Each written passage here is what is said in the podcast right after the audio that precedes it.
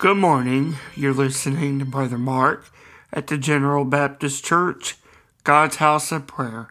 I want to thank you for joining us this morning, and I'd like to invite you for fellowship to be with us in our Sunday morning fellowship at the General Baptist Church, God's House of Prayer. We're located at 155 Vine Street in Fairborn, Ohio.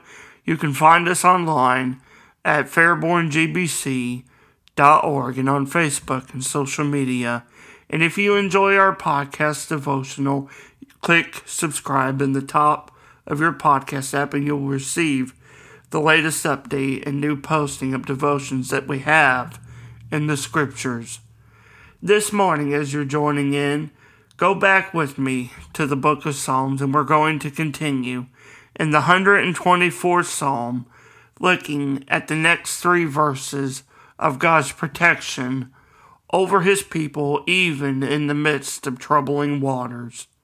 In Psalm 124, beginning in the fourth verse, we see David continues writing Then the waters had overwhelmed us, the stream had gone over our soul. Then the proud waters had gone over our soul.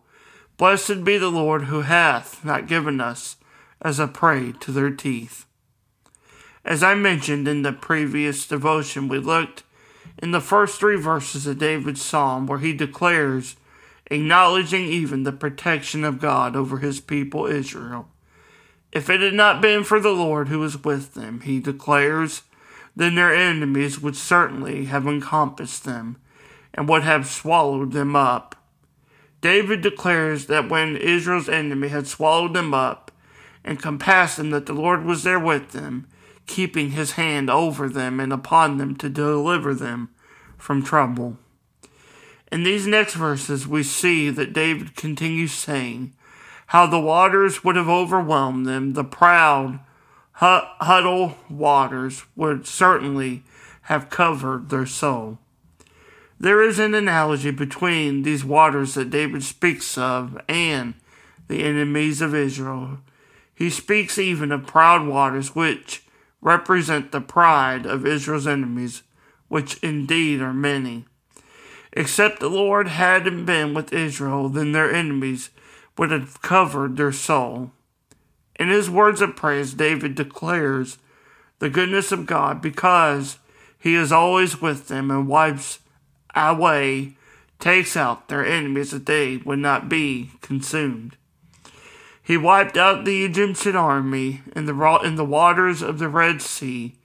He wiped out Nebuchadnezzar when he gave him the mind of a beast, showing him indeed that he is God. This is the sovereignty of God, of the Lord that we serve. And his holiness, and through his mighty hand, God looks over his people and will deliver them from the midst of trouble. God has always been with his people Israel, and he will be with you and I as well, as he has always been with his people. Do you ever feel stuck in the midst of trouble? Something that you can't handle? We all surely do, and when we find ourselves in the midst of these troubling waters, God's faithfulness will always stand.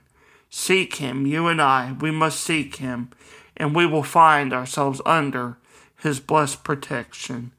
I want to thank you for listening this morning, and I pray that you have a wonderful day in the Lord. God bless.